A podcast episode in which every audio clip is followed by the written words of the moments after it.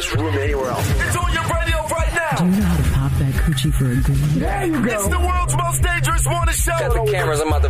God, Greek, what kind of show is this? My son listens to this show. The Breakfast Club. With DJ Envy, the captain of this bitch. With Angela Yee, the only one who can keep these guys in check. With Charlamagne the God. I'm a lovable asshole. And this is The Breakfast Club, bitches.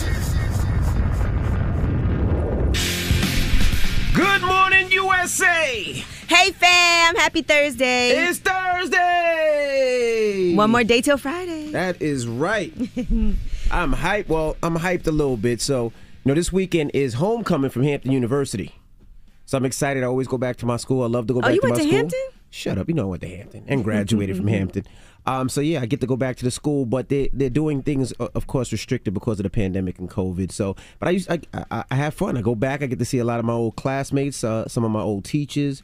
It's just a vibe when you go back to homecoming, whether it's Hampton, Howard, FAMU, Morehouse, Spelman, Clark, Morgan State, whatever school you went to, Norfolk State. It's always a vibe, right? You get to see old classmates. You get to hear old music. It's just that feeling on the yard again. So I'm heading out there tonight to go to Hampton University, and it should be a lot of fun. They're doing restrictions, so I think it's only 50% capacity at the game. They're spreading out a lot of the stuff that they usually do on the yard, which is the campus. So I'm still excited, though. I love going back each and every year. How did this Hampton alumni thing get over here in front of me? What Hampton alumni? Right here. I think you're supposed to put this in your car. I put Hampton stuff all over the room just so people know when guests come, they know what school I went to. Oh, I didn't even know you went to Hampton. Yes, you did. Well, shout out to everybody who took part in Black Entrepreneurs Day yesterday. That was amazing at the Apollo. It's going to air on the 14th so people can watch. But he did some live. Damon John from Shark Tank and owner of FUBU. Mm-hmm. He did some live interviews yesterday. Tyra Banks was there. I saw Michael Strahan. Mm-hmm. There was a situation, though. I was in the green room, and some guy made his way into the green room that wasn't supposed to be back there. You need better security. Well, it's not my security that he got backstage. It was at the Apollo. And what happened? And he told me he was Michael Strahan's nephew, but I spoke to Michael Strahan yesterday, too. And what happened? So they threw him out, kicked him out? Yeah, so everybody came running in there like, what are you doing here? And then he started going like, I'm Michael Strahan's nephew. I'm supposed to be here. You're going to get in trouble. I'm going to call him right now. Watch. Why y'all treating me like this? And then they ended up getting him out of there. So he wasn't Michael Strahan's nephew? No, he was not. Was he related to Michael Strahan in any way? I don't believe so. Did you see his teeth to verify? Stop it. Did you see he have a gap? But he did DM me and say, hey, can I get that picture we took together? Did he for real? Yeah. Oh, that's funny. I'm going to send it. That's nice. That's going to be his next thing. I'm Angela Yee's nephew. Yeah, you going to use that picture. Yeah, I got a picture. Look. I'm Yee's cousin. Wow, that's funny. All right, we got some special guests joining us today, right? Is it Taraji P. Henson and Tracie J? Yep, oh, yeah. Their Facebook show, Peace of Mind, starts back October 11th, I believe. And Tracy Jade will be at my Mental Wealth Expo this Sunday from 11 a.m. to 4 p.m. at the Marriott Marquis Times Square in New York City. You know, it's a day of mental health education and healing. Okay. So she'll be there, and we'll talk about that as well. All right. Well, let's get the show cracking. Front page news, what we talking about?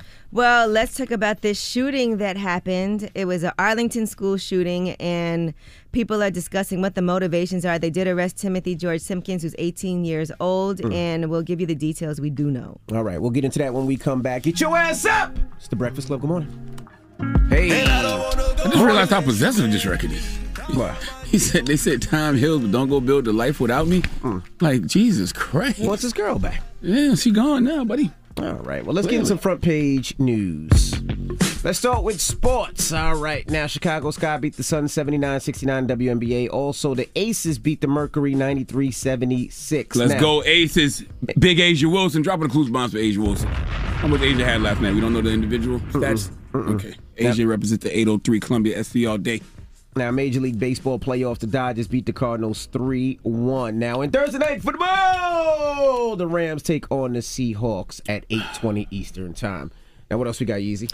All right, well, in Arlington, Texas, which is a Dallas area, there was a Dallas area high school where an 18-year-old student opened fire during a fight. 4 people were injured.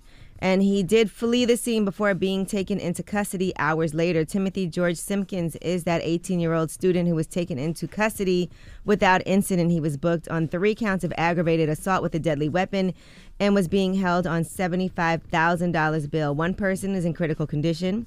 Another is in good condition. A third person was treated for minor abrasions. And they said a fourth person was hurt but did not require treatment at a hospital. So 3 of the 4 injured were students. And they are still investigating what happened, but there is a video of a fight in that classroom, and police do say that that fight is related to the shooting incident. It's not a random act of violence. It's not somebody attacking the school. According to a spokeswoman for Timothy George Simpkins' family, they said he had been bullied and robbed twice at school. The family spokeswoman, Carol Harrison Lafayette, said the decision he made taking a gun, we're not justifying that. That was not right, but he was trying to protect himself. So no, that's a tough one because you think about it. You're a kid. You get beat up. I'm sure he complained and nothing happened. He continued to get beat up and robbed. And you think about, okay, well, I want to protect myself. They come the next day. It's not right, but you know what happened to that case. Very hard to very hard to judge people when they're in survival mode. Correct. You know, sounds like that young man was, you know, in his mind he was in survival mode. He was bullied. Yeah, getting robbed. Now, a woman who identified herself as Simpkins' mother said he was bullied and declined to comment. Clint Wheat, who is his cousin, sent Wheat, who wrote, "At the end of the day, my little cousin was bullied. I don't know how to feel about this. He's not no bad kid." And so... that's a real emotion. You don't know how to feel about it. I mean, when you hear the story, you know, you're like, damn, the kid got to deal with the consequences of his actions. But you also understand, you know, he was getting pushed to the ledge. Now, police don't know how the shooter got a gun into the school. They said it's a .45 caliber handgun. It was found on the England Parkway. Federal authorities are seeking to determine whether that's what was used in the shooting. Well, shouldn't stuff like that factor into the consequences of those actions, though?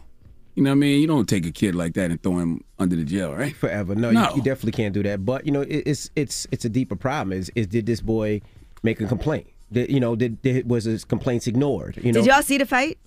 No. Oh, y'all got to look at that footage of the fight. Well, they was jumping him or something? It was just one-on-one, but it was vicious. Oh, he was getting beat up bad? Yeah. And that's another thing. Some kids are not fighters. Like, I have 5 kids, and all of my kids are not fighters. They If they get into a situation of altercation, they're going to lose. I got a couple that can, but it's each per kid. You beat this kid up, he wants to protect himself. Also, when it comes to, like, you know, trauma and looking at it from a psychological standpoint, you got to talk to the guy who was allegedly doing the bullying, too, right? Because he could push somebody else to snap like that as well, if he's a bully. Correct. You know what I mean? Bully, yeah. Because they'll go do that to somebody else. All right, well, we'll follow this story and keep updating you guys on what's happening as we get more details. Jesus Christ, man. So much hurt, so much pain, so much trauma.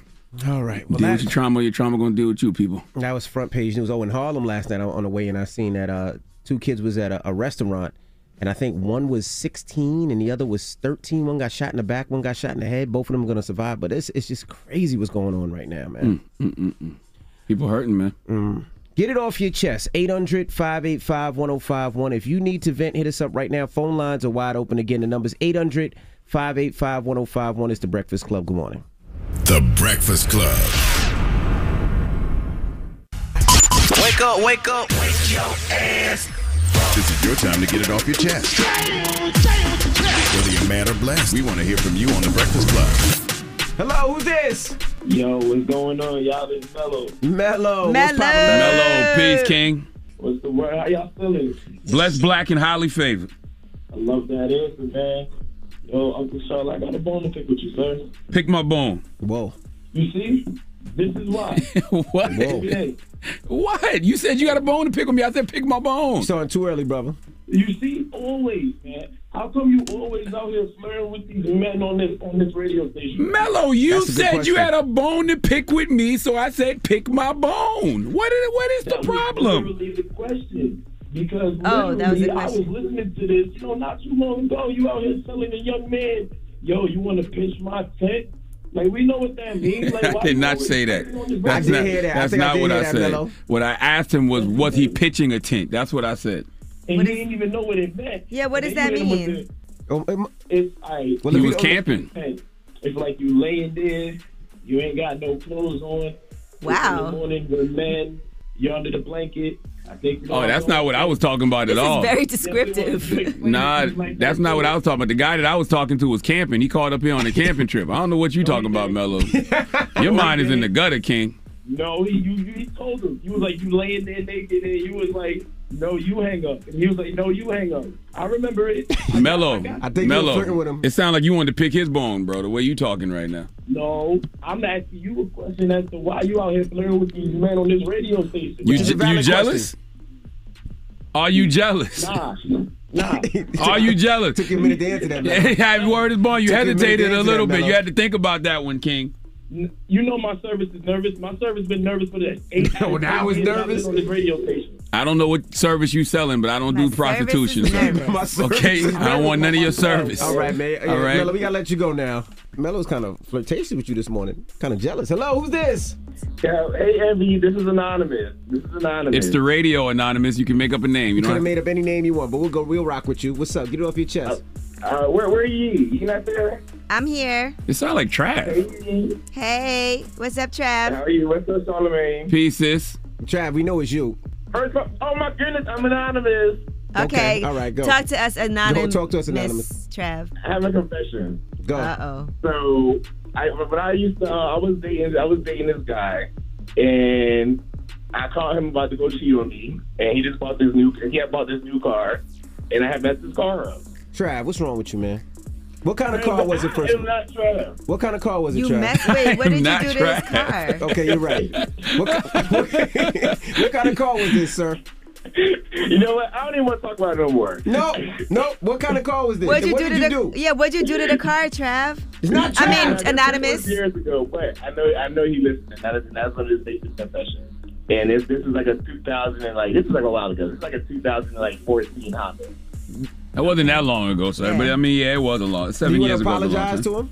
He said that I apologize. I mean, we talk now, so I just told him the other day. So now he's back to be mad at me again. But he already kind of knew you did it. Why'd you mess up his car? What happened? He was about to cheat on him. He said.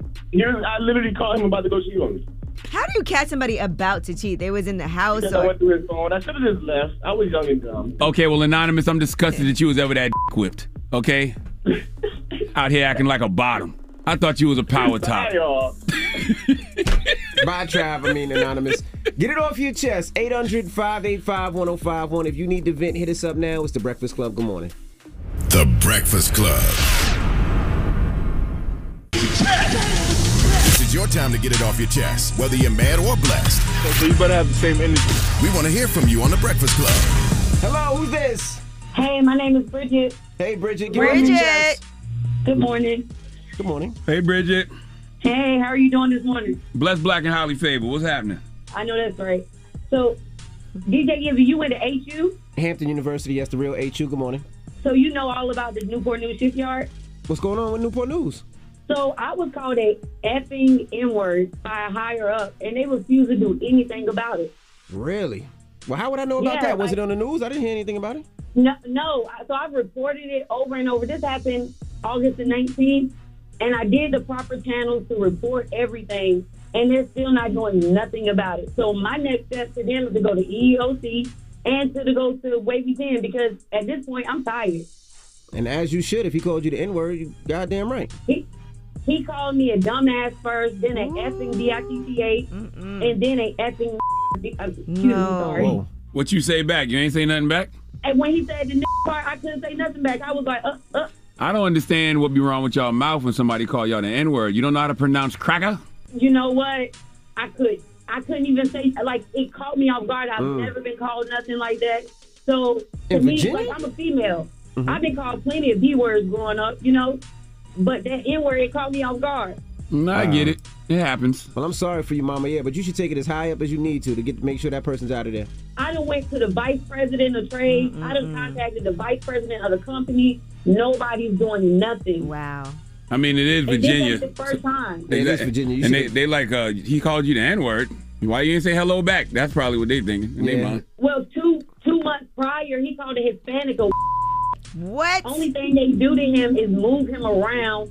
He's been doing this for years, and people have been covering for him. So I'm trying to bring as much light to the situation as possible. Because it makes no sense. He should get his ass whooped. That's what it seemed like. Why you don't take it to social media? I mean, that's what we see a lot of these you know, random acts of racism go viral and then, you know, something is done. Why you don't say something on social media? I did, and whenever I tagged the shipyard in it, my post got blocked. So right now, I'm blocked off Facebook for 7 days, and in 2 more days, I'll be back on and going off on my rant. All right, well, good luck, Mama. Keep us posted, okay? Definitely sending you healing energy, Queen. Hello, who's this?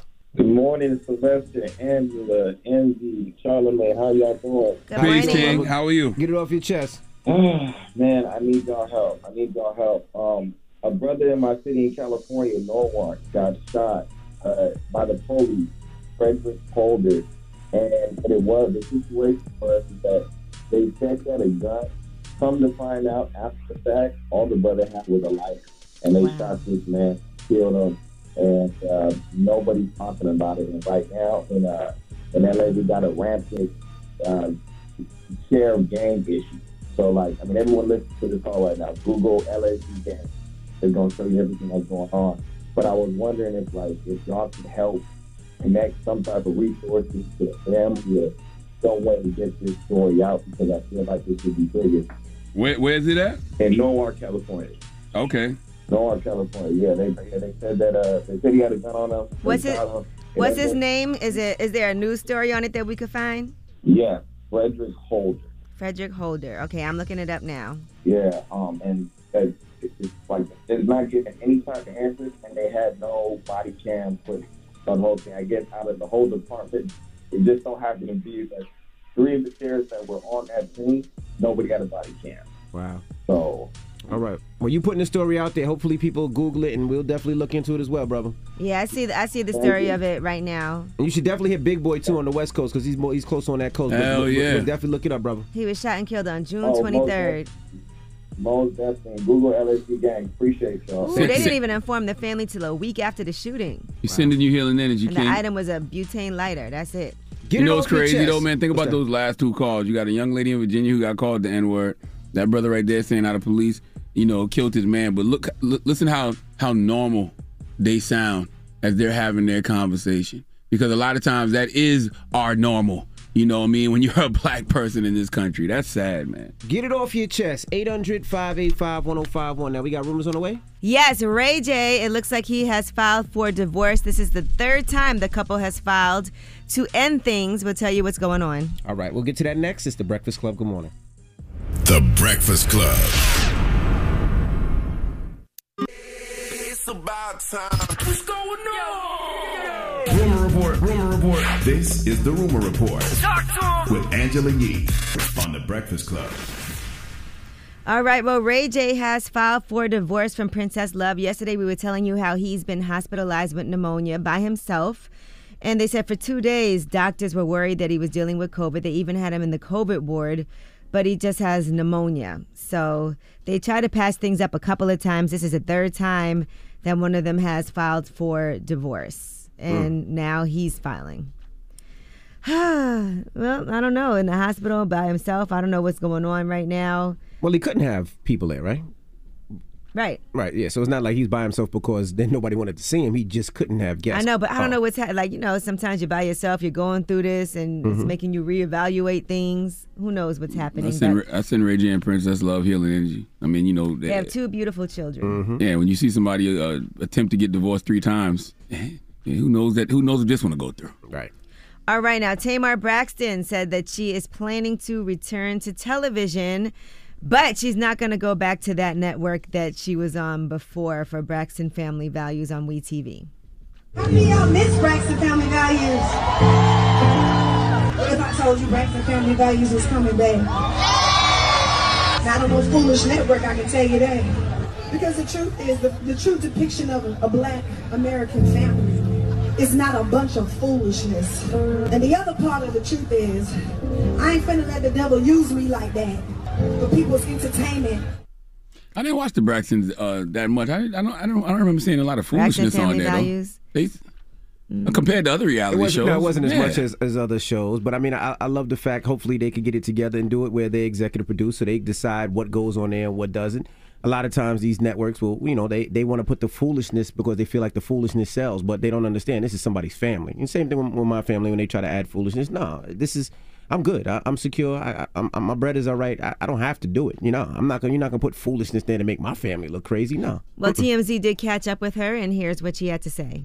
So here's the thing. Everybody think I declared war against a network, right? It's sort of, but not really. But the truth is like, I just wanted, you know, my family to be depicted the right way. Right. You know, I feel like the responsibility is mainly on me. So, like, as creating a show, I want to have full control. There you go. All right. Full control makes sense. And since we're talking about TV, let's discuss Ava DuVernay. She has announced two upcoming female-led superhero series. I saw this on Jasmine Brand. And so, the adaptations of Naomi and DMZ. DC fans, are you excited? Oh, none in here? You know, I'm a Marvel guy. I know. I have no idea what you're talking about. All right, well, she's. They said both series are going to stream on HBO Max and air on The CW. She's also directing a film adaptation of DC's New Gods. So it looks like she's really working in tandem with DC for their cinematic universe. Yeah, I mean, Ava's probably the only person who could make me watch a DC property. Now, Naomi will be the main character, depicted as a black teenage girl in the comics, and they have not announced who the star of that will be. And the DMZ series is a four-part drama that is set in the near future when America is embroiled in civil war. The lead for that will be Rosario Dawson. I do like DC's villain movies, though. I love Harley Quinn and the Joker. All right, well, there's something. Power Book 2, Ghost, Lorenz Tate has been up to a series regular for season 2, so congratulations to him. You know, he plays New York City Councilman Rashad Tate, so he lost the New York race to be governor, but he is, I guess, in this new season, not going to feel sorry for himself, and he loves the power that he had a taste of for a while, so we'll see what he's willing to do to sacrifice for his seat at the table. So I'm excited for that. And Tina Turner, she has reportedly sold part of her music rights to BMG. She got $50 million for that. So she also sold her music rights along with the rights to her image, name, and likeness. I don't know why I felt like that was low for Tina Turner. I don't know if it's the full. It might not be full catalog. Yeah, it might be a percentage. Mm-hmm. And look, $50 million for her to use right now to do whatever it is that she needs to do. I mean, yeah, she might be investing. You don't know what she's doing, but it's only a percentage. They said it's not. It just felt like for Tina Turner's catalog that was low. I don't know what. I don't know what. It could be 30%. It could be 20%. It could be 40%. You know, we don't know the percentage. Mm-hmm. All right, and Pharrell has said that he is not going to bring back his Something in the Water Festival to Virginia Beach next year. After his cousin was killed in an officer-involved shooting last March, he doesn't feel like that's the right place for it. He wrote a letter to the Virginia Beach city manager and outlined his reasons for canceling. He's saying the festival helped ease racial tensions, it promoted economic growth for the city, and it unified the area. But he didn't feel like he was getting that love in return. He said, I love my city, but for far too long it has been run by and with toxic energy. The toxic energy that changed the narrative several times around the homicide of my cousin, Donovan Lynch, a citizen of Virginia, is the same toxic energy that changed the narrative around the mass murder and senseless loss of life at building number 2. I wish the same energy I felt from Virginia Beach leadership upon losing the festival would have been similarly channeled following the loss of my relative's life. And that festival brought a lot to the city. It brought a lot of money to the city. It brought a lot of people to the city. It brought people together, like he said. But, you know, I mean, Virginia Beach and the whole, you know, that whole area has been dealing with a lot of racism for a long time. So he's absolutely positively right. He said, until the gatekeepers and the powers that be consider the citizens and the consumer base and no longer view the idea of human rights for all as a controversial idea, I don't have any problems with the city, but I realize the city hasn't valued my proposed solutions either. I love that line. That's true. It's like, why is human rights for all considered remotely controversial? Like Black Lives Matter shouldn't be considered remotely controversial if you actually care about human life. All right, I'm Angela Yee, and that is your Rumor Report. All right, thank you, Miss Yee. Now we got front page news. Next, what are we talking about? Yes, Texas, they have appealed the district court judge's ruling. They have issued an emergency injunction on the state's restrictive abortion law. All right, we'll get into that next. It's The Breakfast Club. Good morning. The Breakfast Club. Your mornings will never be the same. Our Audible pick of the day is Founding FUBU by Damon John. The trailblazer of hip-hop fashion started his revolutionary clothing line in his mom's house. Hear how he did it in this inspiring memoir. Sign up for a free 30-day Audible trial at audible.com/breakfastclub. Morning, everybody. It's DJ Envy, Angela Yee, Charlamagne the God. We are The Breakfast Club. What's happening? Let's get in some front page news. Now, Major League Baseball playoffs, the Dodgers beat the Cardinals last night 3-1. WNBA, the Chicago Sky beat the Suns 79-69, and the Aces beat Mercury 93-76. Dropping the clues bombs for the Las Vegas Aces. I already told y'all I root for the Aces because of Aja Wilson, baby. South Carolina all day. 803 Metro was happening. Now, also on Thursday Night Football, the Seahawks take on the Rams tonight at 8:20 Eastern. What else we got, Yeezy? All right. Well, a federal judge has issued a temporary, just temporary, injunction. And this happened last night, barring the enforcement of Texas's controversial new abortion law. Under this law, private citizens can sue someone if they reason to believe they provided an illegal abortion or assisted someone in getting it in the state. That means even an Uber driver. And so Texas attorneys said in court they had no clear way of knowing how they would even enforce this injunction, as the law is crafted to prevent any state official other than judges from being responsible for enforcement. So they also did deny Texas's request to put a pause on his ruling while the state appealed it. So according to the statement, tonight's ruling is an important step forward toward restoring the constitutional rights of women across the state of Texas. This not only blatantly violates the right to safe and legal abortion established under Roe versus Wade, but it creates a scheme to allow private citizens to interfere with that right and to evade judicial review. Yeah, we got to see how that appeal goes, though, because, you know, on appeal, the state of Texas, it is Texas, you know, so they're likely to win that appeal.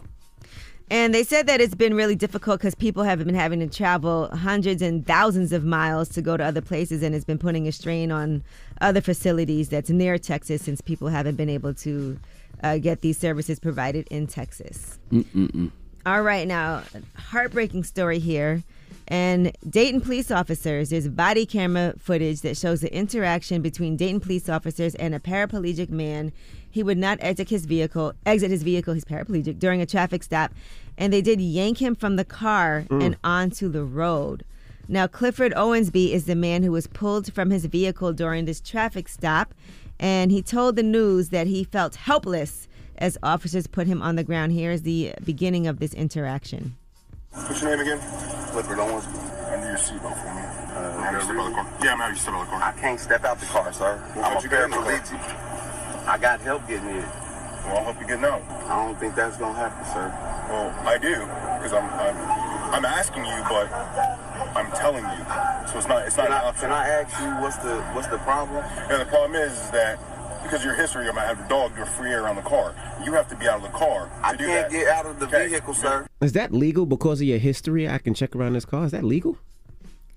I don't know, but forget all that. The man is a paraplegic, and the police officer was ignoring the fact that he was a paraplegic. Like, I know police officers get told a lot of different lies, but, you know, you got to believe that person when that person tells you that, right? You can't just assume the person is lying. I'm sure there was things in the car that told him he was a paraplegic. I'm sure, man. And he was also very polite. You know what I mean? I don't know. If somebody says, I'm paraplegic, I can't get out of the car, he was polite about it, then you have to find an alternative way to do whatever it is that you need to do. Now, he does not have use of his legs. He said he was injured during this incident because he was basically yanked from the car onto the road. He was pulled from his vehicle. Here's how things escalated. Can you call your wife, sir, please? I will. If you pull me out of here, you better respect me. So here's the thing. I'm going to pull you out, and then I'll call a white shirt. Because you're getting out of the car. That's not an option. You're getting out of this car. So you can cooperate and get out of the car, or I will drag you out of the car. You're going to have to. Here? I would like for you to call your white shirt. I will when I'm done. Get out of the car. Come on, bro. Get out of the car. Get out of the car. It hurt me, bro. Get out of the car. Get out of the car. What are y'all doing, bro? That's crazy. Get out. You have to get out of the car. Get out of the car. Somebody help. The cop simply didn't believe him, and that's crazy. You know what I'm saying? Like, the cop just simply did not believe that the brother was a paraplegic, and I wonder at what point did the cop realize, oh, shoot, he really is a paraplegic. Now, a bystander did film this from across the street. He also called family members and friends to come and film because he knew it was about to go down. So he. Where was that at? This is in Dayton. Man, I hope that brother get all the money. All the money. Like, where's... Man, that broke my heart listening to him being like... That's crazy. I mean, the only thing they could do is pay him now. They definitely not going to issue an apology. Have they even issued an apology yet? I mean, listen, the Dayton city manager, Shelley Dickstein, issued a statement. As in any situation where a city employee's actions are in question, we commit to completing a thorough review to ensure that we are held accountable to the public. It is our goal to not only maintain high standards and expectations now, but continuously improve to meet and exceed the future expectations. I know we all got eyes and ears, and we all looking at the same. Yeah, I know we got eyes and ears, and we all looking at the same video and hearing the same thing, but we got to review. Now, the Dayton police said, we ask the public to please be patient while all of the facts are gathered so we may have a clear understanding of what occurred and why in order to make informed decisions and continue to improve services. I know you're not supposed to believe, you know, you're only supposed to believe half of what you see and none of what you hear. But, I mean, come on. Like that was very cut and dry. That's crazy. And I mean, they're saying this was part of a drug investigation and a traffic stop, and they said there were no drugs, no firearms in the vehicle, but they did recover $22,450. But so what? He got money. Was the man paraplegic or not? Right. That's really what it comes down to. We don't care what happened, what was found. He was not combative. But what I don't understand is, he told you he was paraplegic. How do you, this is what I'm confused about. Because of my previous record, you pulled me over for nothing, and you could just search my car? Because it didn't say, they just said it was a random stop. Okay, well, traffic you had a previous record, so we can search your car. I've never heard of that before. That is crazy. So I served my time. I did what I was supposed to do. I paid my fines, but you could still search my car and go through my record? Yeah, that's crazy, but that's not as crazy as the guy being a paraplegic. It's both crazy. And the cop not believing it. Well, I think they had a narcotics canine. And so I don't even care about that. Cause that's I mean, was asking those questions. I'm just explaining why they may have been. I get it, because that's what they're going to use to try to justify him treating that brother like that. But no, he served his time. Like, was a paraplegic. Like yesterday, I got pulled over because he said that there was a lot of cars stolen in the area. You get pulled over like every day. Yeah, I know, right? He said there was a lot of stolen cars in the area. And he wanted to make sure because I look suspicious. Now I was wondering what looks. He said you look suspicious. Yeah, I was wondering what looks suspicious about me. You're definitely your bid. You look harmless. No, it's the drawn on bid. No, it's absolutely the drawn on bid. No, it's the fact that I was black driving a Ferrari. That's what it was. It ain't that. No, that's what it was, bro. Because there was no other reason. There was no other reason. If I was an older white guy, if I was a white guy in a Ferrari, would he have pulled me over? Would have been suspicious, or would have been like, oh, that the white people live in this area, so we don't need to pull them over. It was just weird. With that fake bid, yes. F you, man. All right, well, that is your front page news. F you. Yes. And I believe y'all be having meetings. I believe people be seeing you pulled over on the side of the road, and that's your excuse all the time. You get pulled over a lot, though. I'm not going to lie. Every time we have a story, you're like, well, I got pulled over this morning. I got pulled over yesterday. I got pulled over 2 days ago. I get pulled over all the time. Same thing, license registration. All right, and I never get a ticket because I'm never doing anything wrong. So you never ran a stop sign, red light, nothing? No, I never did nothing. Nothing wrong at all. Nothing wrong at all. It ain't the car's paid job. It's your bid. Yo, shut up. It's your bid's paid job. Yo, shut up. All right. Now, when we come back, we have some special guests joining us. We have Tracie Jade and Taraji P. Henson. Now, their show is back. Peace of Mind with Taraji on Facebook Watch. So we're gonna October 11th, it starts back. We're going to talk to them when we come back. So don't move. It's The Breakfast Club. Good morning. The Breakfast Club. Morning, everybody. It's DJ Envy, Angela Yee, Charlamagne the God. We are The Breakfast Club. We got some special guests on the line. Yes, indeed. We have Taraji P. Henson and the birthday girl, Tracie J. Hey, happy born day, Queen Tracie. Thank you, guys. What are you doing for your birthday, first and foremost? Because the pandemic is pretty much a little over, so you can go outside now. So what are you doing for your birthday? I'm happy with the staying inside part. Okay. Yeah, I don't know that's over. I got that. Happy with we got plans. No one's staying inside. Yeah, Tracie, you got to go somewhere with that hair looking as good as it does right now. Come on, right? Oh, you notice something? I was like, your hair looks cute. You've been getting so many compliments. That's the look right there. I think we may have found something for the moment. Girl. We're going to keep it for about 2 weeks, and then it'll be something else. Over it. How are y'all, though? How are the both of y'all? Great. Good. How you guys doing? Shar, I see you with the mental wealth piece coming on up. I'm excited to talk about that a little bit. Yeah, this Sunday, World Mental Health Day. We're doing it at the Marriott Marquis Times Square from 11 to 4. A day of mental health education and healing. Tracie will be speaking on the Black Woman's Panel. We're happy to have you, Tracie. Thank you very much. And congrats on the show. Thank you, Queen. Appreciate it. Appreciate it. Thank you. And y'all coming back on Monday, October 11th with Peace of Mind. Yes. Yes, we got to continue helping us all heal, you know. For people that don't know about it, break down what it is, and so people will understand. Peace of Mind is a talk show where we address different issues dealing with mental health, where we will interview a celebrity, because, you know, fans think that just because we are celebrities and we have money, somehow all of our problems go away. So we show them that, yes, everyone is struggling. You are not alone, even celebrities. Then we interview a regular person, everyday civilian, who is suffering with the same maybe mental condition, whether it's social anxiety, whether it's depression, whether it's ADHD. We all have something, right? And so then we have the third segment of the show is where we bring a professional in, a psychiatrist, a clinician, a therapist, to help us understand the topic we're talking about, to give us tools to know what to do when we are feeling the way, or those who may be suffering or can identify with the subject matter that we're dealing with. Mm-hmm. So it's an educational show. It's a show where we laugh, we cry, and we're also trying to show that actually, this is what a therapy session looks like. Mm-hmm. You know, you in a safe space, you talk about the things that are bugging you or that are keeping you down, and you have a professional there to help guide you through it. And you laugh, you cry, and it's really not as scary as you think. Absolutely. I see some fascinating guests that you guys have on. I saw the trailer for the new season, and I was just in my head trying to figure out, like, Chloe Bailey. I can imagine it's tough for her. You know, her and her sister have separated their Instagram pages. She's put out some amazing music and videos, but then at the same time, all these people are coming at her now because they're still picturing what she was like when she was younger. And so I know things like that have to be difficult. And sometimes people don't look at artists as human beings that have feelings, too. Yeah. That part. And I think that's another aspect of this show where they get to see some of their favorites be human, because that's who we are at the end of the day. You just, millions just happen to get to see us go to work and see what we do. But at the end of the day, we have feelings. It's a real person behind all of the flashing lights. Mm-hmm. How therapeutic has the show been for you? You both. For us, it's like we're going to therapy every day. Mm-hmm. So it's been such a gift in that way, where I don't have to go to my therapist as often as I used to, because you know, the show has sort of filled in that space for me. So to be able to talk about your own personal challenges, connect with others there who might have the same challenges with you, and then have somebody there to stop all of our bantering back and forth and say, okay, that's nice, I hear you, you want to help each other, but here are the tools you need. Mm-hmm.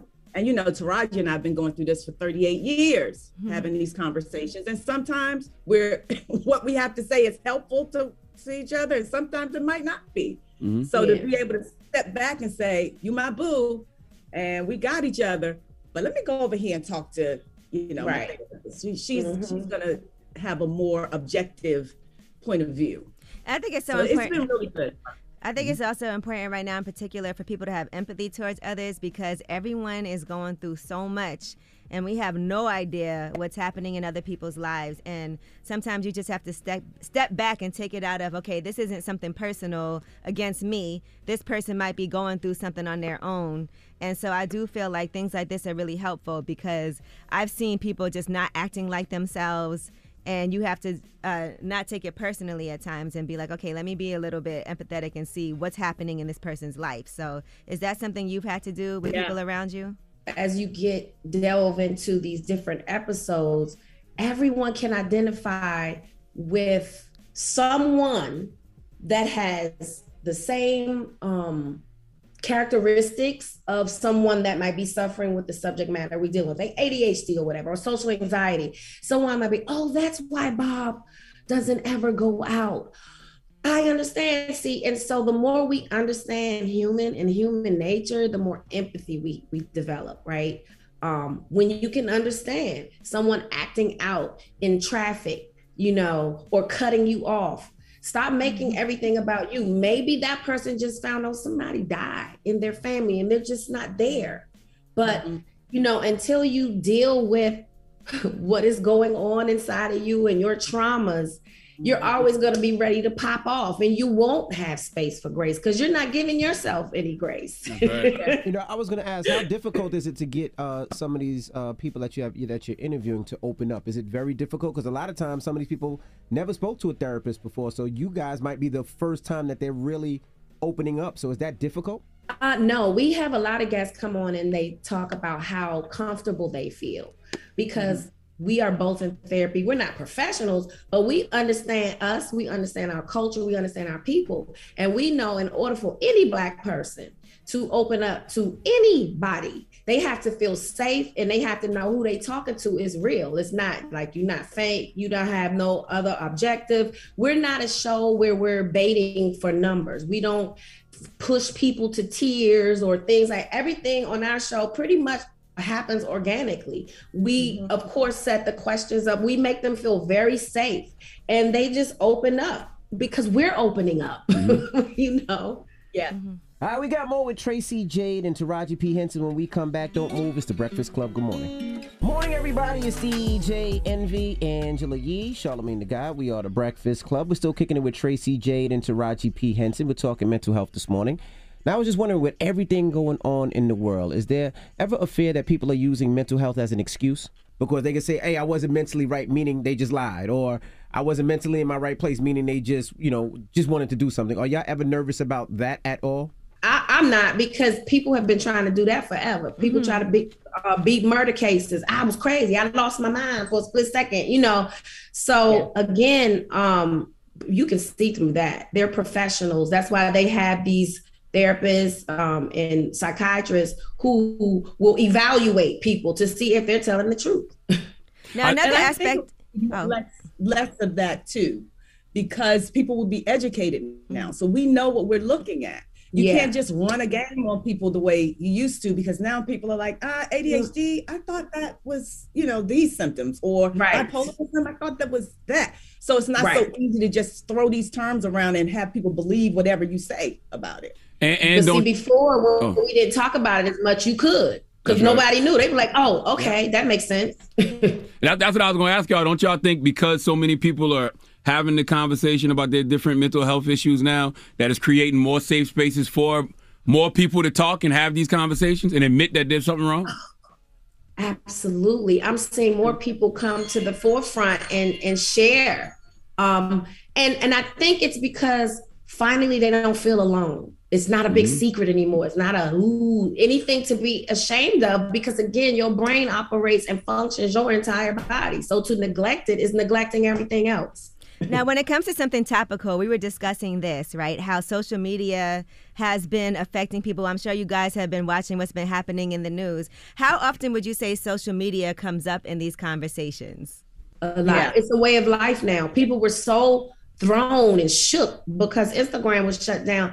I forgot it was back up. I kind of liked it. I was like, oh, it ain't working. Okay, it gave me a reason to click off, you know? Yeah. I didn't mind it, but again, you know, I wasn't raised on it. It's not in my DNA. It's something I had to learn because of what I do for a living, you know?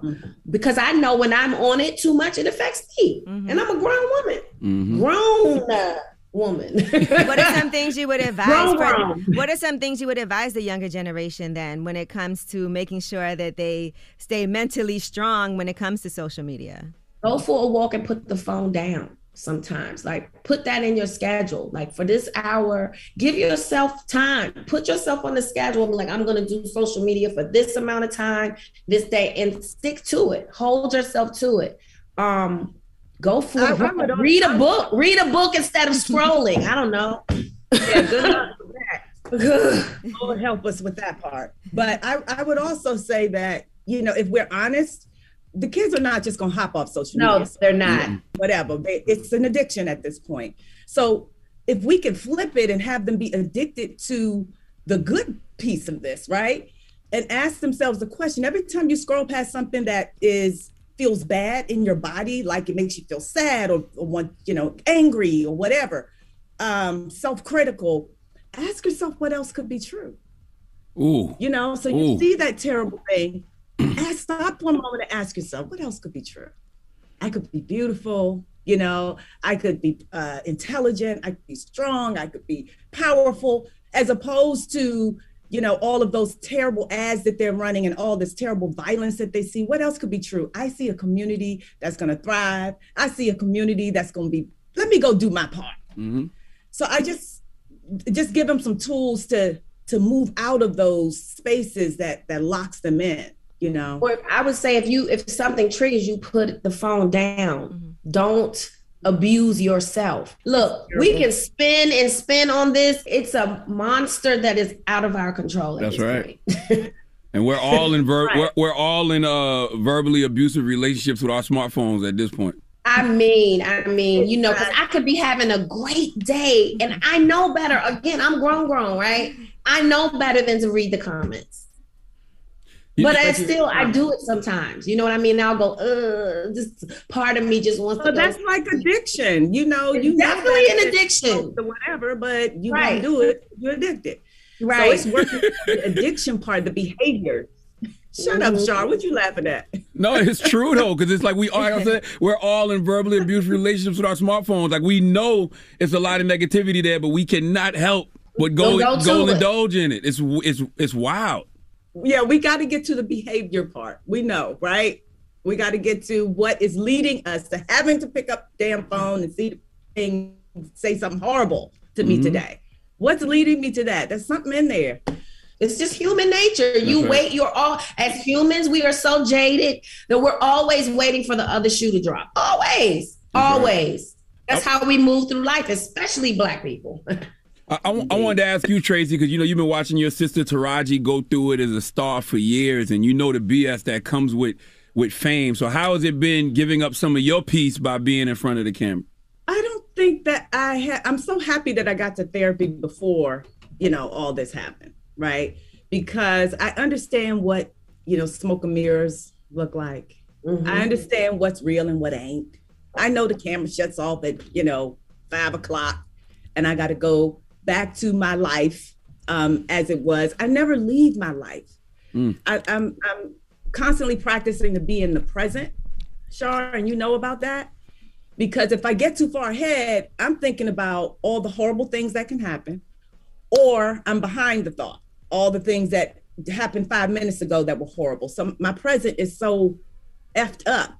I just try to stay in gratitude, you know? All that other fame and blah, blah, blah, that never, ever meant anything to me, especially watching my BFF go through this last 25 years of it. I'm like, okay. Are we healthy? You know, I could give a about fame. Oh, it's early in the morning. I'm sorry. Now, when it comes to... That was so visceral. That just flew out of my... I didn't even have a chance to catch it. But you super famous though, Taraji. So how do you still stay grounded? I know, but I don't work for that. That's not what I work for. I don't work to be famous. That's empty to me. God has given me the mic. I know so many talented people that are not in this position. So I'm very clear on why I was chosen. I understand the assignment. I don't work for trophies. I don't work for accolades. I work because I'm an artist in my core.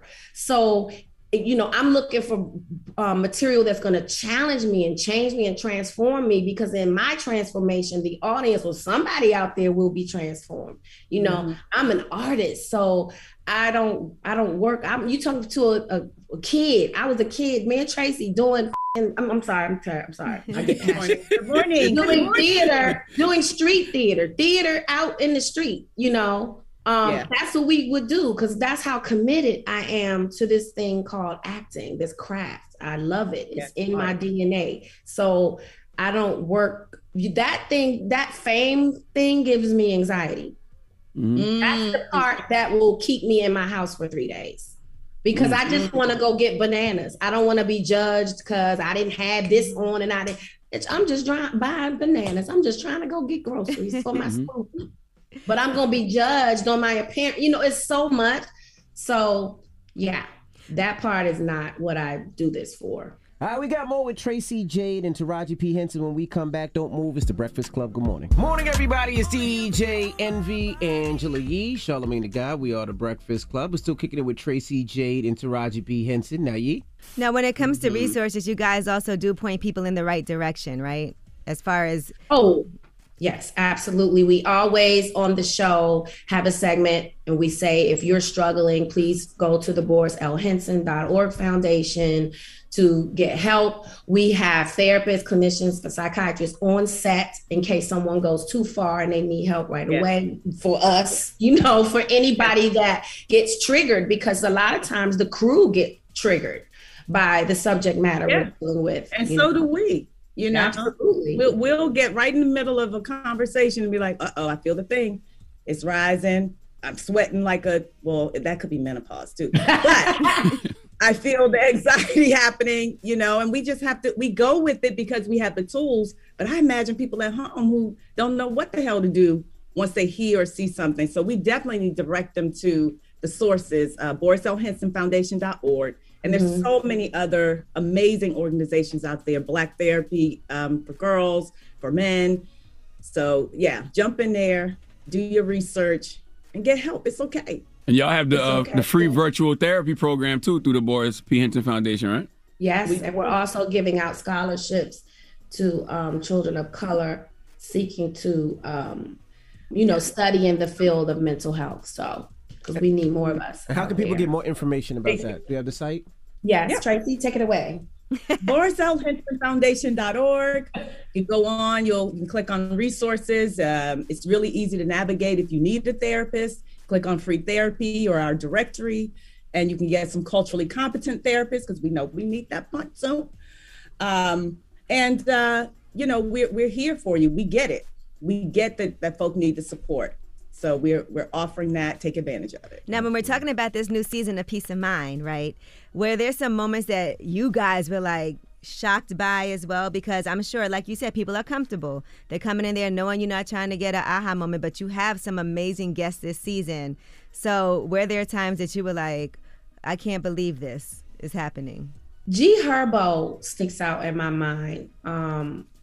That young man, I mean, please watch the show. Watch his episode. I hope so many young brothers watch that episode because I'll never forget this. My son, you know, loves rap music, of course. And when he started really getting into it, he was listening to the rappers coming out of Chicago. And I told G Herbo that, just listening to his experience growing up around all that violence. And he said, Mom, you know, those the rappers in Chicago rap from a different sphere. Like, I feel their pain. I be pounding my chest because I can feel their pain. He said, and the sad part about it is that they're really superstars, but because of what they've been going through, they'll probably never reach that success because of their environment. And this kid had never been to Chicago at this point. I wasn't filming Cookie. This is what he felt through the music, through the messages. And then when I really sat down and got to know G Herbo, I understood exactly what my son meant by that. Thank God G Herbo made it out. But he talks about all the people. He said he could name, what, Tracie, about 100 of his colleagues that he know that has died. Yeah. It's troubling because his story is the norm for our kids. That part. So I'm watching New York right now, where they had the 21 kids under 18 who died by gun violence. Yeah. In Brooklyn and all over. And that blueprint is traveling through every one of our cities right now. And it's scary as hell. Because they don't care. I heard G Herbo said out of his mouth, there was the point in his life, he didn't care if he lived or died. You're talking about children who have their whole lives to look forward to, not giving a shit about anything. I love G Herbo because he's 25 years old, man, and I wish that I had the tools and the resources and the information in regard to mental health at that young age. So I love the fact that he's so vocal about what he goes through. I love it too. I mean, I have such a respect for that young man. Like, that to me was my most special episode, because I have a love for Black men just so deep, because I just understand our struggles as a people and what is put upon the Black man and what you gotta always got to be strong and this and that and the third. And because I have a son, I'm a mother, you know, and just I saw so many men in my life that I love in this young man, my father, my son, all the men I love, I chose to love. I just, yeah, that episode is so important. He's so important. Yeah. And I think if we all, you know, those of us who are in a position to, if we all just took one young man, you see them walking down to the corner store, you see them not, you know, showing up places and to the job interview, whatever. If we could all just take one, and I know that sounds really like, I don't know, you know, a thought that is impossible. Like I don't have time or I'm scared or whatever it is, but you know, I am looking in the eyes right now of a young man that I love so deeply, and he's in the middle of this stuff. And he may be watching right now or not, but I love him so deeply. I'm willing to do anything to offer him just a moment of an opportunity. I don't know what he's missing. I don't know what his heart, he just lost his best friend. His best friend was murdered 3 nights ago. Mm. And I know he's suffering. Mm. He's young. He's a teenager. And I can't give up on him. He's out in the streets. He's confused. The goddamn weed is going crazy. You know what it is. They get hooked, all that crazy stuff. But I will not give up. This weed is something different. This weed ain't man. This weed ain't no herb. Right. This ain't no herb. It ain't from the herb. This ain't no reefer. Yeah, it ain't from the herb. This ain't no reefer. Reefer. I don't know what they doing with this, but it ain't right. It's messing our babies up, man. Pay attention to the weed. They're telling us you guys have to rap because you don't even smell the same. You know what? We need to change the narrative. Where are the seeds? Where are the sticks? Taraji said, don't even smell the same. Taraji said she wanted organics. You don't want that GMO stuff. No, we need seeds. We need seeds and sticks. That's real. Snoop, I'm gonna call Snoop. Taraji P. Henson, we appreciate you for joining us. Tracie J, thank you so much. Make sure y'all watch. We'll see you Sunday. Make sure y'all go to Facebook Watch and check out Peace of Mind on Monday, October 11th, and check Tracie Jade out at the Mental Wealth Expo this Sunday from 11 a.m. to 4 p.m. at the Marriott Marquis in Times Square. It's free and open to the public. All righty. Well, it's the Breakfast Club. Good morning. Thank you for joining us. Thank you, Taraji. Thank you, Tracie. Love y'all so much, guys. Morning, everybody. It's DJ Envy, Angela Yee, Charlamagne the God. We are the Breakfast Club. Good morning. Yo. Let's get to the rumors. Let's talk Dave Chappelle. It's time. She's spilling the tea. This is the Rumor Report with Angela Yee on the Breakfast Club. Well, Dave Chappelle's latest special on Netflix, The Closer, has caused a lot of controversy. I'm pretty sure he knew that it would. And the National Black Justice Coalition is calling on Netflix to remove the special from the streaming service. Now, immediately after its release, we've been hearing all kinds of things and people weighing in. Some people thought it was absolutely hilarious. Some people had issues with things that Dave said. Now, Glad posted, Dave Chappelle's brand has become synonymous with ridiculing trans people and other marginalized communities. Negative reviews and viewers loudly condemning his latest special is a message to the industry that audiences don't support platforming anti-LGBTQ diatribes. We agree. And Netflix will probably put out some numbers that'll show otherwise. All right, now here is one of the jokes that they're upset about, and this has to do with J.K. Rowling, who is the Harry Potter author, who claimed that trans women posed a threat to those who were assigned female at birth. To be specific, she posted, if sex isn't real, there's no same-sex attraction. If sex isn't real, the lived reality of women globally is erased. I know and love trans people, but erasing the concept of sex removes the ability of many to meaningfully discuss their lives. It isn't hate to speak the truth. And that's one of the things that she said that got her canceled. That sounds more complicated than anything she's ever wrote. It was very complicated. And she wrote Harry Potter. I mean, she goes on to there's a lot more to it, and you have to go back and look at all the tweets that she posted that caused the controversy. But here's what Dave Chappelle had to say in The Closer. Canceled J.K. Rowling. And they canceled her because she said in an interview, and this is not exactly what she said, but effectually, she said gender was a fact. And then the trans community got mad as shit. They started calling her a TERF. stands for Trans Exclusionary Radical Feminists. This is a real thing. This is a group of women that hate transgender. They don't hate transgender women, but they look at trans women the way we blacks might look at blackface. It offends them. Like, ooh, this bitch is doing an impression of me. I'm Team Turf. I agree. Gender is a fact. Every human being on Earth had to pass through the legs of a woman to be on Earth. I am not saying that to say that trans women aren't women. I am just saying that those that they got. I'm not saying it's not, but that's like beyond impossible. You know what I mean? And then, by the way, this is all heavily edited for time on our show. Goodness gracious. It's a good joke. It's a good joke. It's a good joke. And then the other thing that people had backlash about was his joke about DaBaby. DaBaby was the #1 streaming artist until about a couple weeks ago. Now, you know I go hard in the paint, but even I saw that was like, God damn, DaBaby. Ooh, he pushed the button, didn't he? Punched the LGBTQ community right in the AIDS. But, you know, a lot of the LGBTQ community doesn't know DaBaby's history. He's a wild guy. He once shot a nigga and killed him in Walmart. Nothing bad happened to his career. Do you see where I'm going with this? In our country, you can shoot and kill a nigga, but you better not hurt a gay person's feelings.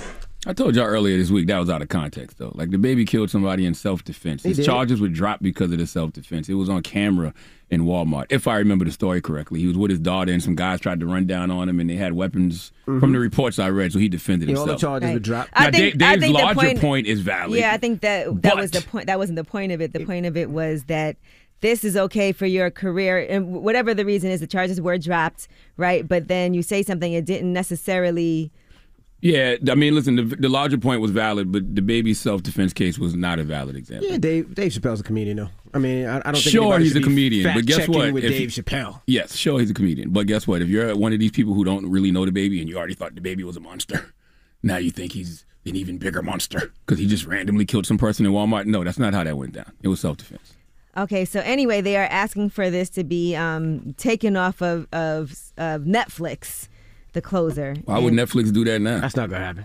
this is Dave's what sixth special? I think that people are already aware of Dave Chappelle's jokes. And by the way, I noticed people didn't focus on what he had to say about Daphne, and that's how he ended the closer. I don't know if y'all watched it yet, but Daphne was a trans woman who's a comedian who he befriended and who was supportive of him, and she was shunned from the LGBTQ community because of her support for Dave Chappelle. He actually let her perform on stage, and it's very interesting how he tells the story, but what he was saying is she was shunned and ended up taking her own life because of being shunned from her own community.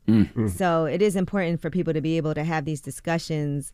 If anything, if you don't agree with Dave Chappelle, at least what he's saying, I mean, he's a comedian. And by the way, there's other things on that special you could really be outraged about. I mean, I'm not, I don't think they watched it. There's some other things they could really be outraged about. Okay. Dave Chappelle's a comedian. At the end of the day, he pushes the limit. He's more than a comedian. He's a comedian, and he's one of the biggest voices we got out here.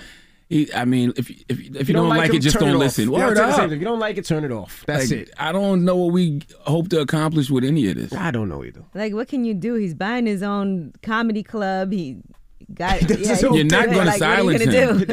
Netflix is not taking his special down. Netflix, the last special caused the controversy. Netflix didn't take it. And by the way, let's be clear. I'm sure Dave is smart enough and quite aware to know that this is going to cause controversy. But Dave don't care. He does. They're going to cancel me after this one. And here's the other thing. Dave is not trying to be malicious.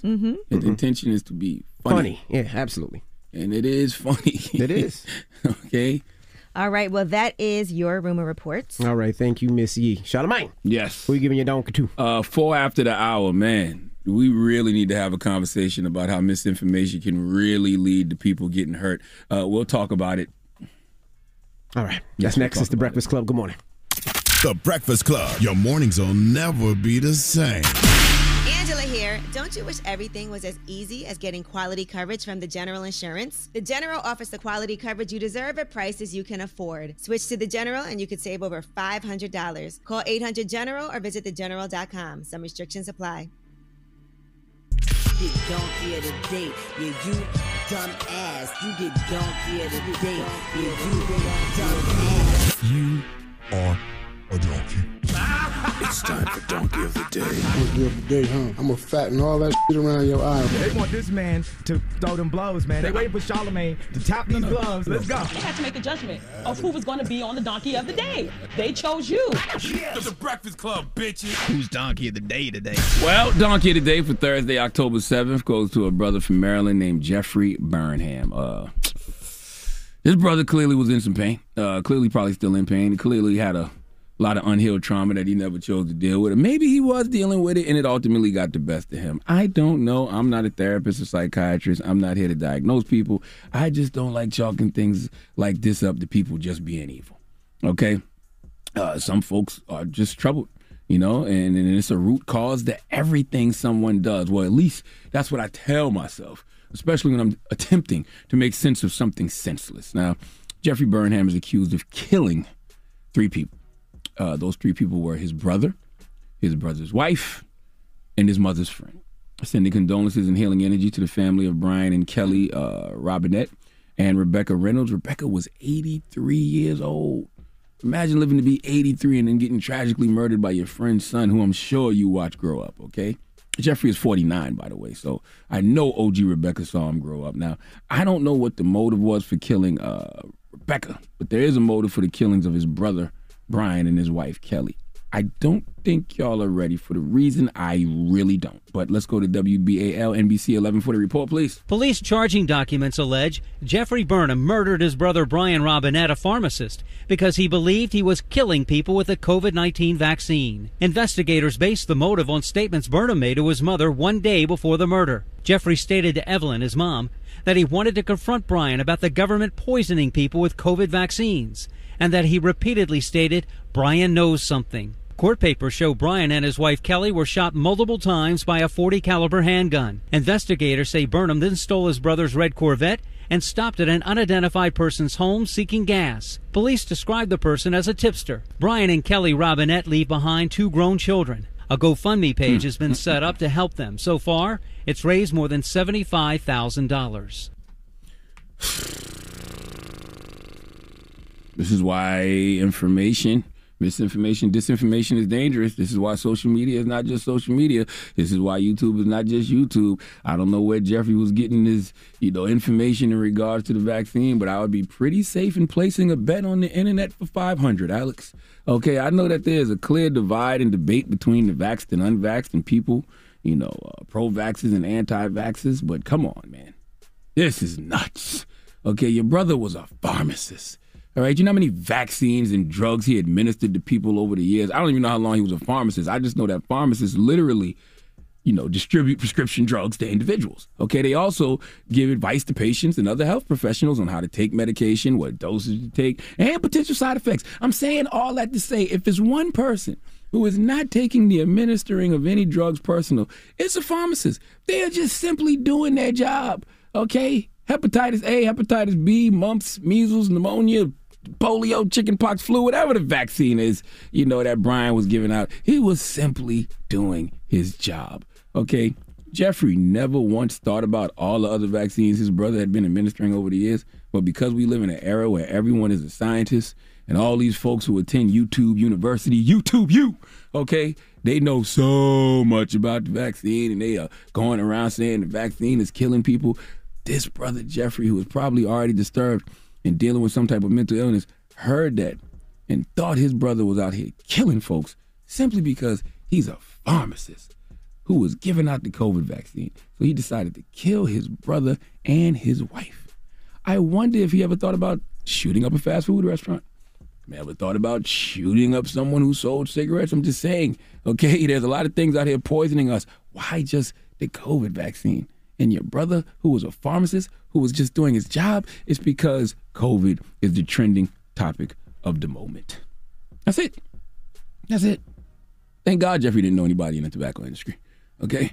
Please give Jeffrey Burnham the biggest hee-haw. Jesus. All right. Lord have mercy. Well, thank you for that donkey of the day. Yes, indeed. All right. Up next, Ask Yee. By the way, what? Misinformation is a virus unto itself. Mm-hmm. And I don't know if there's a vaccine for it, because nobody cares about the truth when the lie is more entertaining. And when you believe what you believe in this era, there is always something or somebody you can look at that will reinforce whatever it is you believe, even if what you believe is some BS. All right. Ask Yee. 800-585-1051. If you need relationship advice or any type of advice, call Yee right now. It's The Breakfast Club. Good morning. What you want to know? Baby mama issues? Need some words of wisdom? Call up now for Ask Yee. 800-585-1051. The Breakfast Club.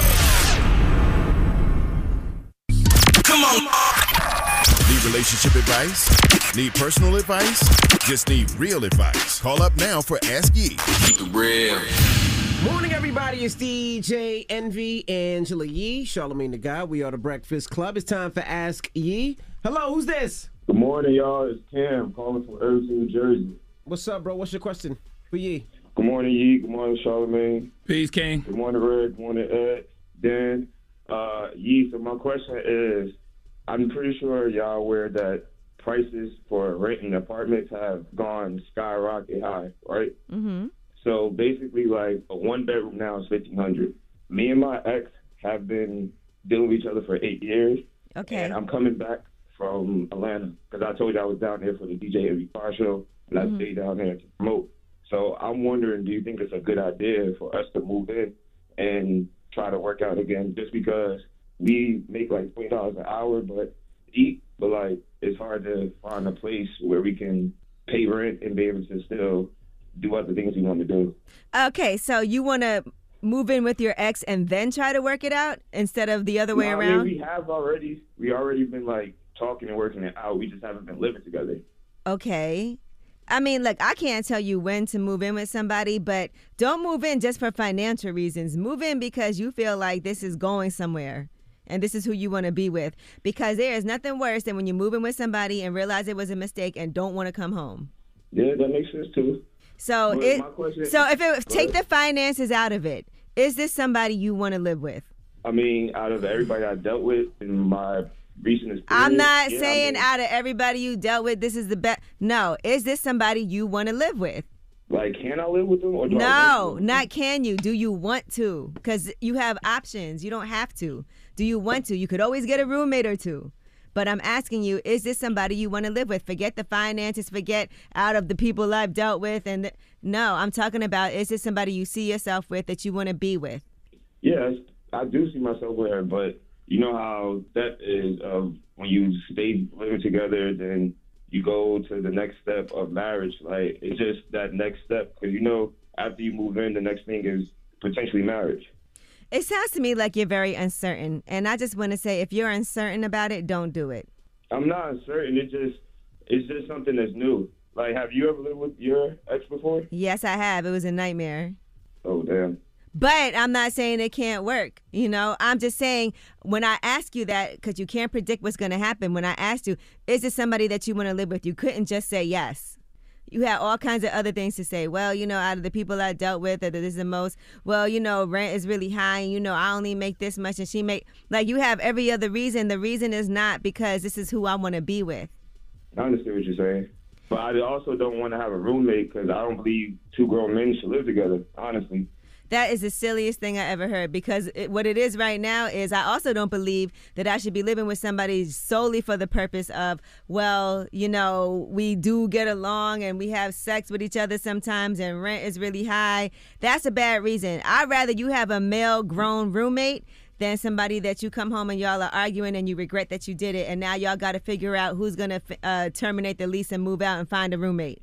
Oh, no, it's not like arguing or anything like that. It's just that we haven't lived together, and we've been in a relationship. We stopped talking because I was focused on my business, trying to build it because I'm an entrepreneur, and that's really my main focus. So I've traveled this recent summer. I've been traveling through the whole East Coast, like, trying to promote my brand. So now I'm coming back up to the tri-state area, and it just seems like it would make sense because we've been dealing with each other for so long. It's not like we're arguing. I have a problem. It's just like that big step of when you are together on the lease, and then, you know, finances are going to be together. It's just something that it's new to me, so that's why I'm asking. Well, I just want to say, having a grown male roommate is not a big deal, especially you said you're an entrepreneur. It's actually a smart decision if you're trying to save money and do what it is that you got to do. But if you want to live with her because you really love her and care about her and see it going further, then do it. If that's not the reason and it's just because, well, I don't want to live with a roommate and I want to save money, that's not a good reason. All right, so maybe I should have rephrased it. I'm not saying I'm in love with her, but I do love her, and we do get along. But that was my main concern, like when you do live together, you know how finances come together, and you're basically like in an agreement. So you're willing to not date anybody else and just her? Yeah. Okay. Well, look, I can't tell you what to do in this particular situation. I just want you to weigh out your options. What you should do is write down the list of pros and cons in the situation and really think about it. All right, that's good advice. You mind if I plug my brand? Maybe I don't need a roommate. All right, everybody, my brand is called The Hustlers Culture. You can find us on Instagram. That's The Hustlers with an S Culture. Basically, we're branded what it means to be an entrepreneur, whether you're a single parent, entrepreneur, student athlete, shacking up, or shacking up. No, I'm kidding. Nah, chill. Or a radio host. Anybody that has a dream of bettering themselves and becoming a boss. This is what the brand is. Just branding what it means to be an entrepreneur. All right, Gabe. Make it the official brand of a hustler.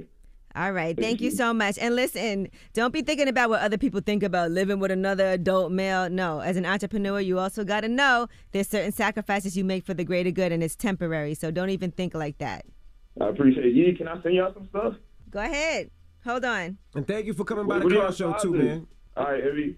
All right, ask Yee, 800-585-1051. If you need relationship advice or any type of advice, call Yee now. It's The Breakfast Club. Good morning. Keep it real with you. Get some real advice with Angela Yee. It's Ask Yee.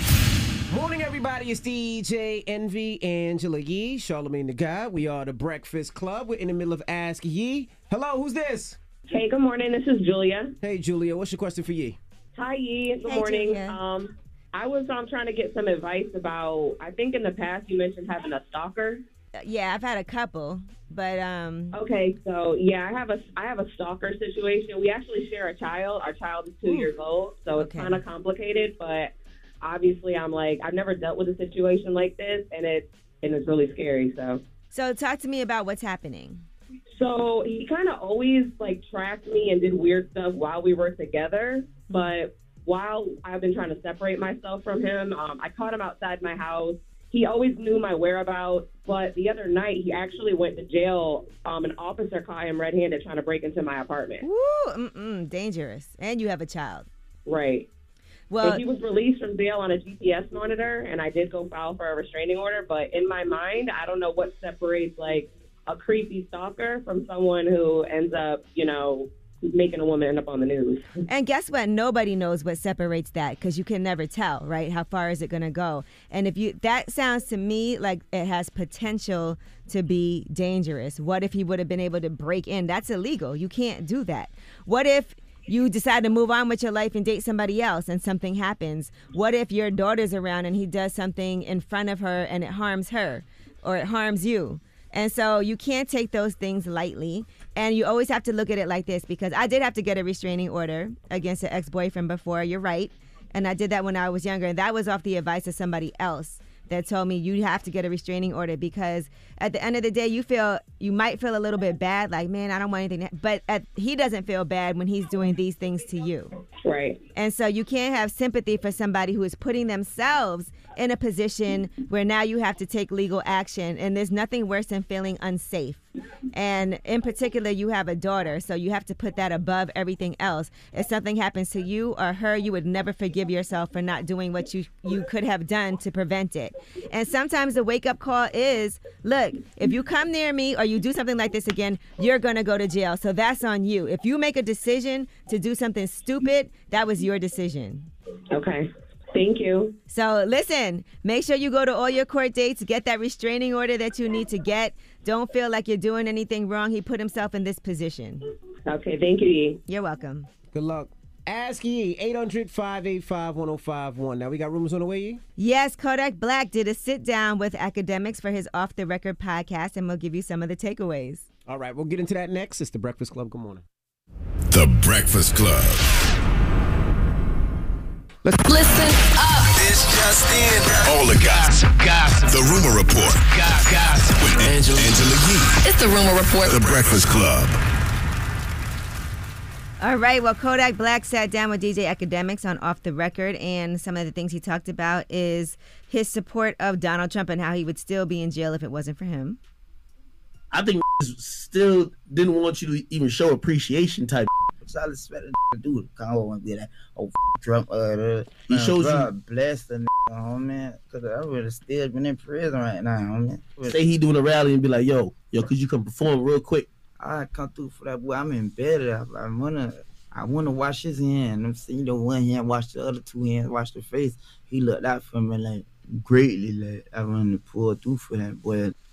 I would tell young Kodak, you don't owe Trump anything, and just because somebody does something good for you doesn't mean they are good for you. But I can totally understand why Kodak feels the way he feels. Yeah, no, absolutely. I mean, and he wants to return the favor. He would still be in jail right now, so I mean, he's like, look, whatever I need to do to return this favor, I'll do. But see, I wonder about that though, because like the president did a pardon. Do you owe the president a favor just because he pardoned you, regardless of who the president is? I think he also feels like, remember, when he was in prison, he was getting beat up by the guards, and he had all kinds of issues, and he felt like nobody was really supporting him in his community. Like, he put out a post about it, and he was trying to get some support, and this is just how he feels. That I get it. I totally understand why he feels the way he feels. He got me out of jail. I couldn't be there anymore. There were awful things happening to me there. I wanted to come home. This person made it happen. So for him personally, that's how he feels because that happened for him. I totally get it, but I would just tell him, just because somebody does something good for you doesn't mean they're good for you. I think I would be the same way, though. President got me out. I'm locked up. I'm getting beat up. I want to be home with my family. He says, okay, here, I'm a part of you. I do want, like I said, want to show that favor back, but he did it for a reason. He didn't do it because Kodak was a good guy and that was his favorite guy. But that's what I mean. I wonder, because, you know, he wanted probably Kodak to, you know, tell his fans. And it's all about relationships, too, right? Who is asking the president? Who's your lawyer? Who's got that in? And I get it. You know, Kodak was in hell, and prison is a hell, so I get it. And he felt kind of abandoned from people, and then this, you know, so he's just happy to be home. He also said while he was in prison, he wrote a movie and wants to cast Zendaya in it. And other things that he discussed was his case, right? Because he was accused of sexual assault, and things have since been resolved. I believe the case was dropped. Here's what he had to say about that. They know I ain't did that shit. If they felt like I did it, they wouldn't have came on no plea, a year probation. That shit 30 years. Them people dropped that, went the simple bad of it to the point they were like, you ain't got to report as no sex offender, you ain't got to da-da-da-da-da. And I'm already on federal probation. You got other who they got to pay up for me and all that. Yeah. I ain't pay a bitch, no man. You know I ain't did that. They know I ain't did. I took a lot of tests. That might went over people's head, but that's some real right there. You ain't no that pay somebody off to switch their story type that, homie. Yeah, trust. Woo. Okay. Well, you can watch that whole thing off the record. It's crazy. I feel like I speak fluent Kodak. Like, I be understanding everything Kodak be talking about. Yeah. I do. I just understand him. All right. Now, Kanye has gotten his first diamond plaque of his career, and they did announce that Stronger has been certified diamond. So that means $10 million in sales in the U.S., so congratulations. That one, right? Yeah. Mm-hmm. Congrats. I don't know what that was you just did. She knew. I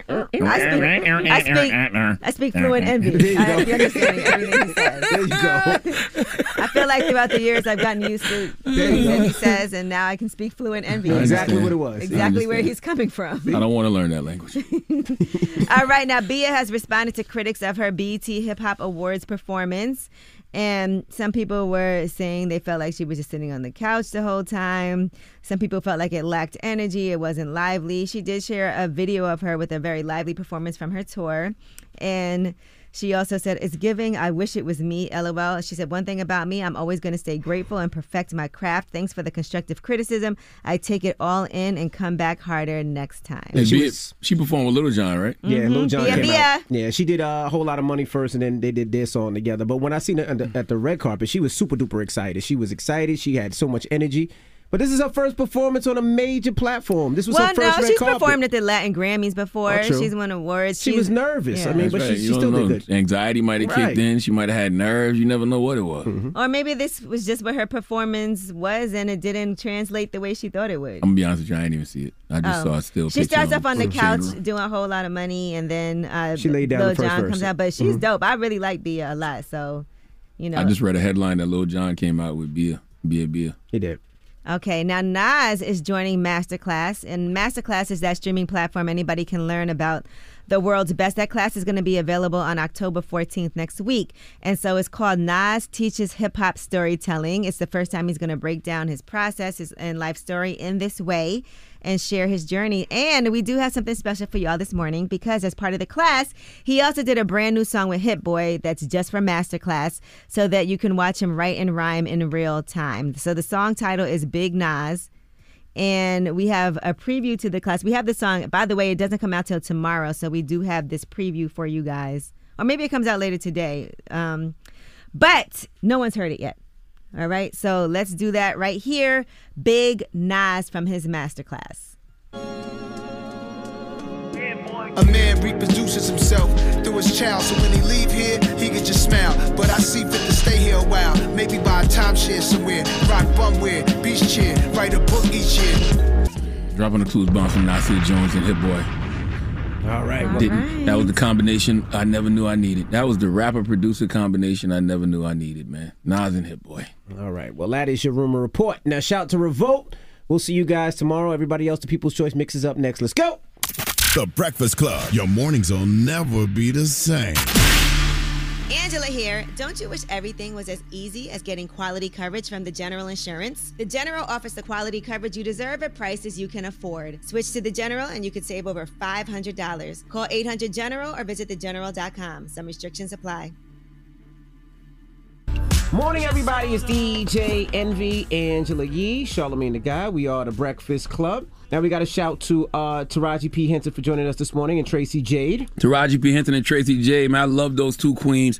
Peace of Mind starts back on Facebook Watch on October 11th, and Tracy is going to be at my Mental Wealth Expo this Sunday from 11 a.m. to 4 p.m. She is actually speaking on the Black Woman's Mental Health Panel. So I can't wait to see that conversation. And everybody, please, the Marriott Marquis Times Square in New York City, 11 a.m. to 4 p.m. It is free and open to the public. And also, too, on that panel with Tracie Jenkins is Dr. Rita Walker, Dr. Chairman Jackman, Corey Minor Smith, and it's moderated by Dr. Alfie Breland Noble. So pull up, man. We're having a whole day of mental health education and healing education, and it's free and it's open to the public. So anybody who's looking to get started on a healing journey, or you're on a healing journey and you just want more tools, more resources, want to know more people, this is the event for you. The Mental Wealth Expo this Sunday, World Mental Health Day, 11 a.m. to 4 p.m. at the Marriott Marquis Times Square in New York City. Can't wait to see you. All right. When we come back, we got the positive note, so don't move. It's The Breakfast Club. Good morning.